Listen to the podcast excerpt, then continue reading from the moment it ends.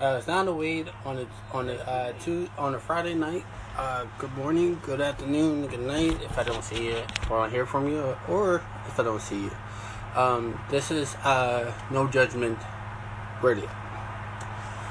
Um, today's topic is uh, the weekend about the Philadelphia Eagles going to the NFC uh, championship. I hope they win and hope they get their their championship to back to Philadelphia. Uh, since 2004, um, they they that's the last time they won the championship in five years. This this is the first time they ever been in the N, the NFC championship.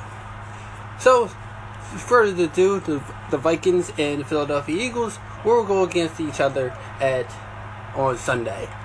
Um, and other in other news, um, you know, it's um, this is about a sport, sporting events going on.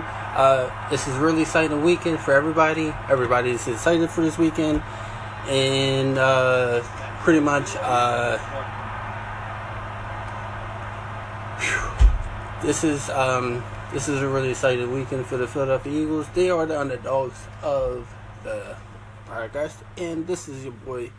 He's out.